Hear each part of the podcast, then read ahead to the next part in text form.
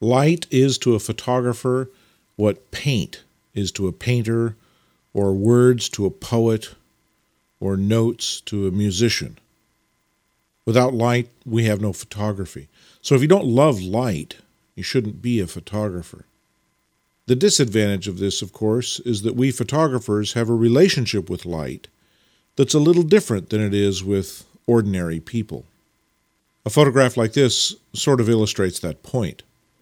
To me, this is about light, it's about the shadows, it's about the angle of the light, but there's not really much here.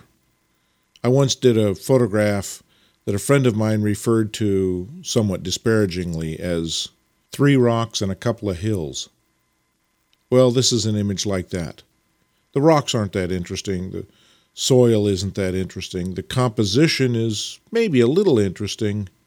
But really, when you get right down to it, if it weren't for the shadows and the angle of the light, there's not much here to look at.